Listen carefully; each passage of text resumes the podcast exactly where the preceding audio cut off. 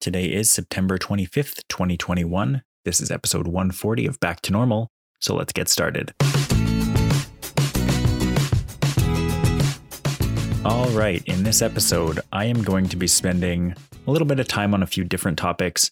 Um, one of the big things I really want to talk about, um, kind of want to spend the majority of my time on, is is kind of reflecting on the end of my parental leave, which this this past week was the last week that I'm on leave. I've been off for five weeks, which which is really fun. Like just such a great coincidence that the entire election, federal election campaign took place over those five weeks.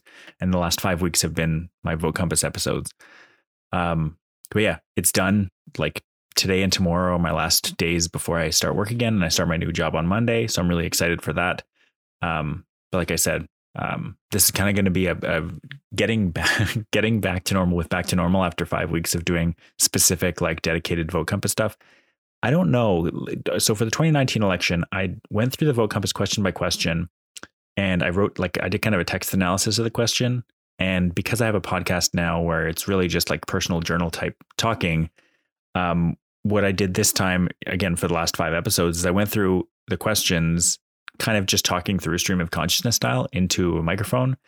Um, and I, I don't know what I like best, but I've definitely found that doing it, I don't know, I, don't think I felt this way nearly as much, although I know I kind of did. Um, it felt kind of rote and it got boring and repetitive after a while of doing it in for this election for the 2021 one. I'm not sure if that's due to audio more or if it's just um, yeah, doing the same thing slightly different for five weeks is uh, is just too repetitive for me. But uh, but it was an, a valuable experience, I think, and it kind of clarified my position on a few things, and and hopefully, hopefully, gave me a little bit better understanding of how I feel about the main political topics that Canadians should find important. Um, and so, yeah, basically, it might be useless for the most part to go back and listen to those, but I I probably will at some point. Um, if anything, just as kind of reminding myself what my political positions were, maybe a couple years down the road, maybe at the next election time, we'll see. Um, but I did want to start the episode, although I'm already a few minutes in. I wanted to start the episode talking about the results of the federal election, and um, there's been a lot, a lot of talk, and I, I don't follow the political news in Canada that closely, but there's been a, just a ton of talk in this election about, like, once the results came out, about how this election was basically for nothing and because the results stayed exactly the same, we ended up with almost no difference. The Liberals consolidated, ended up as it ends up. The Liberals consolidated a little bit of power, but everything else has basically stayed exactly where it was. And eh, a lot of people basically saying, you know, because nothing changed over the last two years, since the last election two years ago, this was a, a waste of time. It was a waste of money. And, you know, to those people, I would say do you think that would be if if the results had been different would it have been a waste of money? And like that that doesn't change depending on what party you affiliate with or what kind of policies you espouse. I don't think it was a waste of money um, and honestly if you didn't really care that much or if your vote if your personal vote didn't change between the last election and this election then it doesn't really take you paying much attention. Like if you're not if you're not if you don't want to pay attention you don't have to. If you want to just spend you know, five minutes requesting a mail in ballot and then pop it in the mail when it comes um, and be done with it, then then do that. I, for one, did like I did this whole vote compass thing. I didn't really pay it. I didn't watch any of the debates or anything. I find them very just like, here's a mouthpiece. Um, I'm going to say my thing and then get out. There's always some controversy, some funny thing that happens, you know, all that kind of stuff. But I don't really feel like I learn anything from in the leaders' debates. And um, yeah. So basically, like I spent not very much time thinking about the actual the actual parties. Um, one of the big things that did come up that I did want to discuss is the Justin Trudeau answered a question about um, voting methods and like a change, basically a change to the way Canada does its federal elections. Um, after the Liberals promised that the election in 2015 would be the last election held under first past the post system, which is the system that we have, just basically um, plurality rules in every riding. And um, he said something which kind of made me feel a little bit not bad for him at all, um, but it made me feel like kind of empathize with him a little bit in that he basically said, um, there was a lot of support for different kinds of voting systems when they asked, when they asked the experts that they talked to, and they asked the people that they were consulting with. Um, there were a lot of different options, a lot of different opinions, and the different pieces of the political spectrum obviously want different um, different ways to vote because it affects them positively. Like they would want the system that gives them the most power, which is just like that's just how it works. But the goal of an actual democracy should be used to to use a voting system that is the fairest and gives the most people the closest representation to what they want. And like just because there's there's no consensus on the very best option doesn't mean you shouldn't move to what you consider a better option. And so basically what made me feel what made me empathize for Justin is the fact that his preferred voting system is the one that he would would have chosen if it was just his decision, which it wasn't. Um, is effectively just ranked ballots. Like our everything about our system exactly the same, except instead of marking an X for your or whatever, making a mark for your chosen candidate, you put numbers and you can rank them. And that's exactly what I would do. that's just exactly the system I would choose. Um, there's a lot of support for proportional representation in the um, the report that came out when the liberals looked into it, and yeah, it it doesn't really like pr- the idea of proportional representation seems good in theory, but really what it does is it actually promotes the ideas of fringe parties and doesn't like and those fringe parties are never going to represent like by definition they're never going to represent the majority opinion. They're never even going to represent a popular opinion. They're the fringe parties represent fringe opinions. And eh, so if a party like the people's party of canada gets six and a half or seven percent of the vote it would be absolutely terrible for them to get six or seven percent of the seats. That would be atrocious. That that is just gross. Like i don't even want to think about it and the other issue with it, other than there, there's you can do a mixed member proportional voting system, um, where some people represent a specific riding and other people are kind of floating floating votes. Um, but with proportional representation, straight proportional representation, um, you literally end up with a system that every single person represented doesn't represent an actual set of people; they just represent the party. And this, the current system we have, actually represents you know, it, it it feels a lot more representative than than proportional representation to me because as we saw several times over the last five or the last two election cycles um, people can change parties. Like you're not voting for the part like in a sense you are voting for the party but you're actually not because the people who you elect the mp can change allegiances. They don't have to vote with the party. They can be kicked out of the party if they don't vote with the party but they can also choose to leave the party voluntarily. There was a Green uh, Party candidate that was elected last election, and after the election, they switched from Green to Liberals, and like it's just very clear. It happens. It happens relatively frequently that people stop being affiliated with the party that they were voted in affiliated to, and um, yeah, I find that really interesting. Um, I would love the ability to rank to put put rank ballots. I almost want to like the idea has crossed my mind. The thought has crossed my mind to put mark like to mark my ballot as though it's a ranked ballot. Um, basically putting numbers, but, but I know that you just get my ballot um, discounted. Um, is it worth it? Maybe. I don't know. Um, but yeah, it really made me empathize with Justin getting back to the point, which is that that's the system that he thinks is the most fair. And honestly, I think that Canada, as a progressive country, um, would elect a vast majority of progressive leaders if it came down to ranked ballots, because we have we have seen what what this political system looks like, where we have two and kind of a third mainstream um, left leaning party, and they're they're all fairly similar. The, the NDP and Liberals did not do a lot, in my opinion, to differentiate between themselves during this election campaign and during past election campaign, campaigns either really as much. Um, they hold very similar positions on a lot of issues.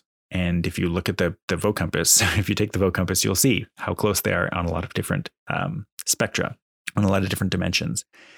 Um, if the people who, if you had the opportunity to rank a ballot, I am betting, I would bet very good money that the people who who are ranking, you know, um, who are putting Liberal one NDP two, um, like the people who vote left leaning would vote some order of Liberal, NDP, Green.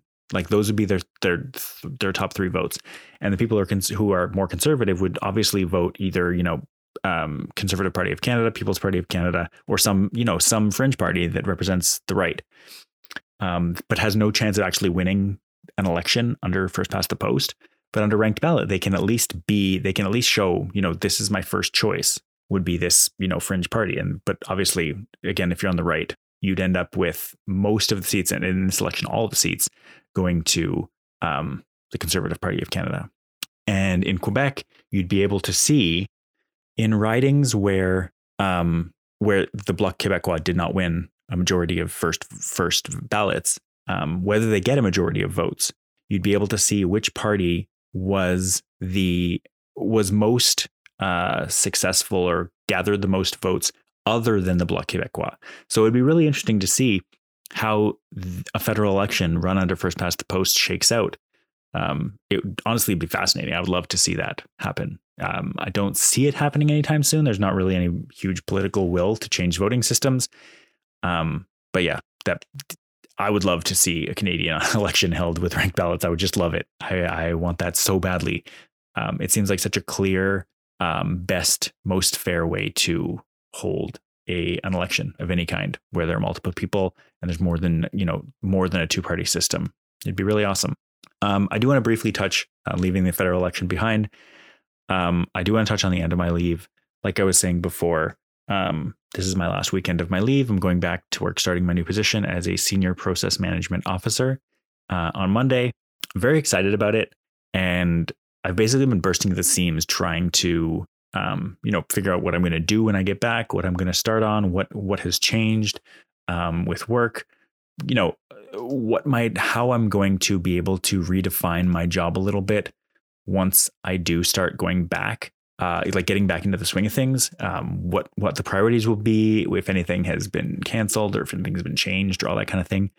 Um, yeah, I'm fascinated and I'm just really excited to uh, you know start working on things again because it's been a long time like 5 weeks has been a really long time and though I wouldn't change I wouldn't not do this next time. Like I it's not that I regret taking the leave but I do love and miss my job. I really enjoy it. And obviously I'm starting a new job where I've carved out a niche for myself to be able to really focus in on exactly what I want.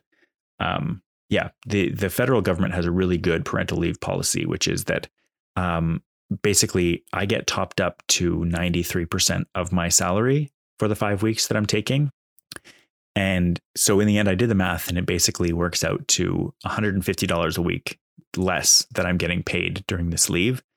And like for $150 a week for five weeks, I would absolutely take that as kind of a little vacation slash leave, like family time. It was it was so nice to be able to plan things with the family, to be able to have the freedom to um, do day trips, do little, you know, adventures and and not have to worry about work during that time, even though I do really miss work.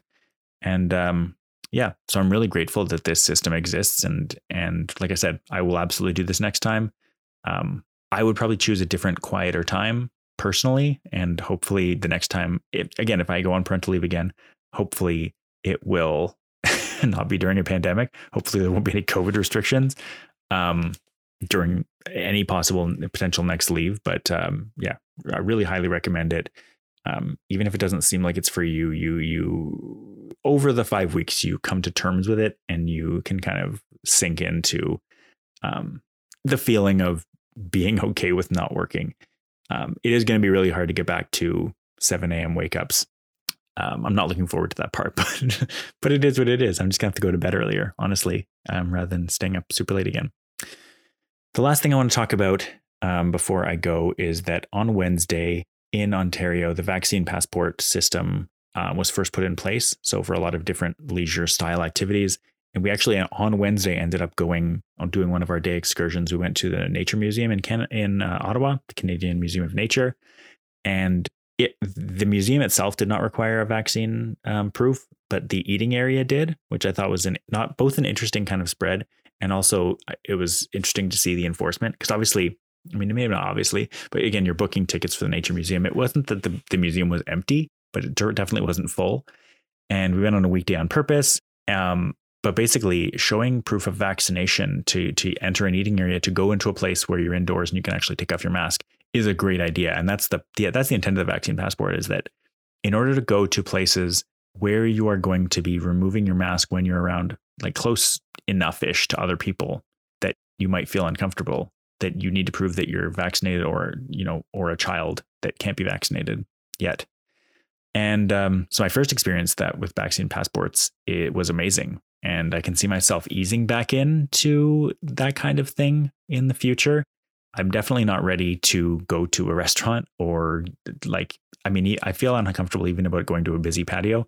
Julia and I went, we took a kind of a date afternoon um, this past week and went to the outlet malls, the outlet mall, which is kind of an outdoor mall. The stores are all indoors, obviously, but the pathways between them are all outdoors.